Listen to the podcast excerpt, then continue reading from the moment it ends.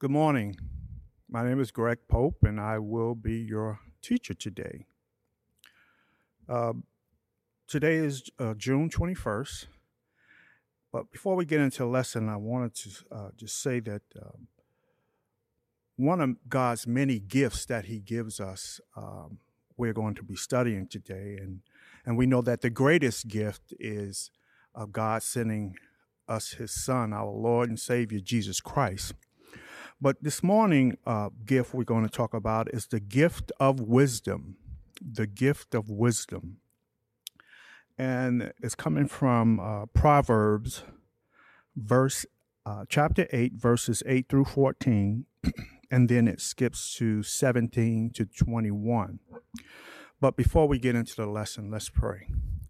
God, we thank you. We thank you for this day. Thank you for uh, your grace and mercy.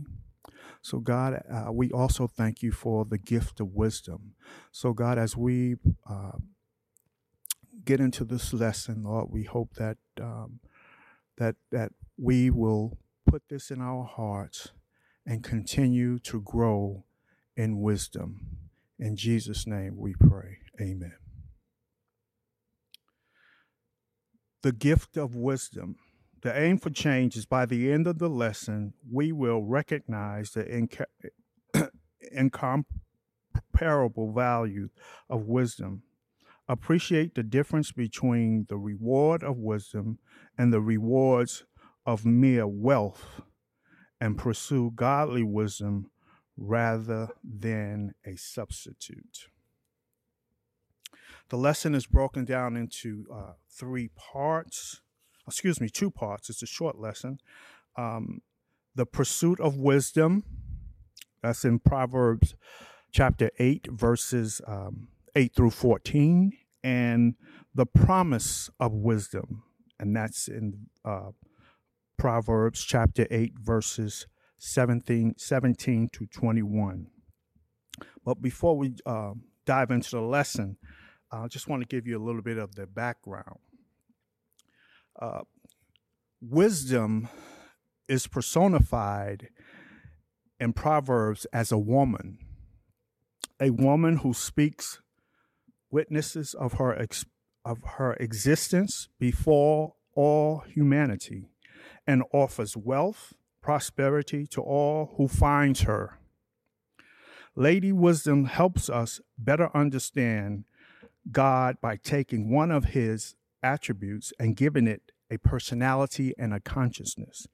So it's just saying that uh, wisdom is being um, turning into the form of a of a woman. Okay. All right. So let's get into uh, the pursuit of wisdom. Proverbs verses eight, chapter eight, verses eight through fourteen, and it reads. All the words of my mouth are in righteousness. There is nothing forward or perverse in them. They are all plain to him that understands, and right to them that finds knowledge. Receive my instructions, and not silver, and knowledge rather than choice gold. For wisdom is better than rubies, and all All, excuse me, and all the things that may be desired are not to be compared to, compared to it. I, wisdom, dwell in prudence, and I find and find out knowledge of witty uh, inventions. The fear of the Lord is to hate evil, pride, and arrogance, and the evil way of the froward mouth. Do I hate? Counsel is mine, and sound wisdom. I am uh, I am understanding. I have strength.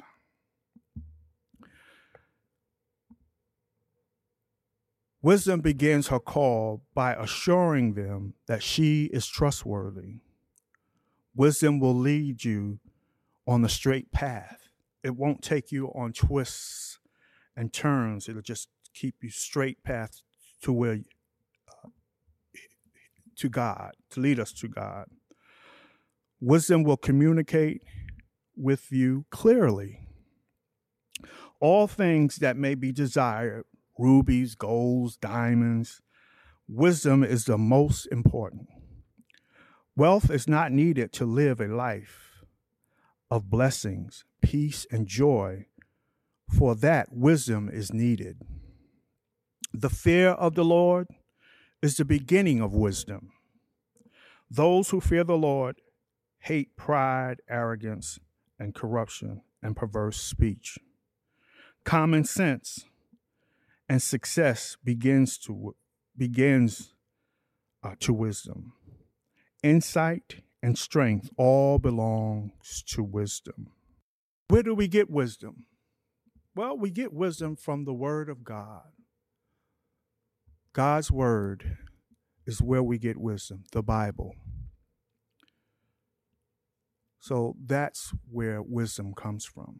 We know that education has its place in the world, and we and you should get your education. But wisdom um, is something that we all need. It will um, help us uh, get to where God wants us to be.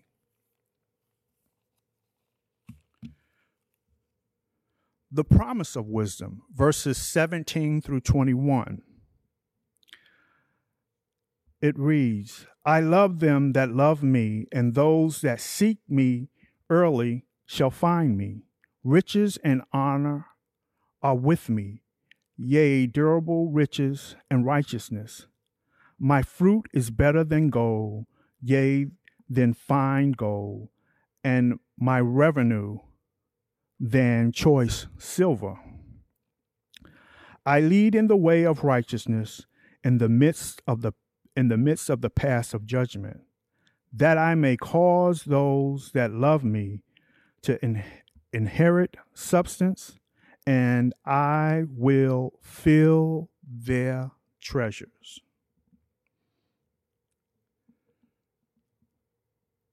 Those who truly love and seek wisdom surely will find it.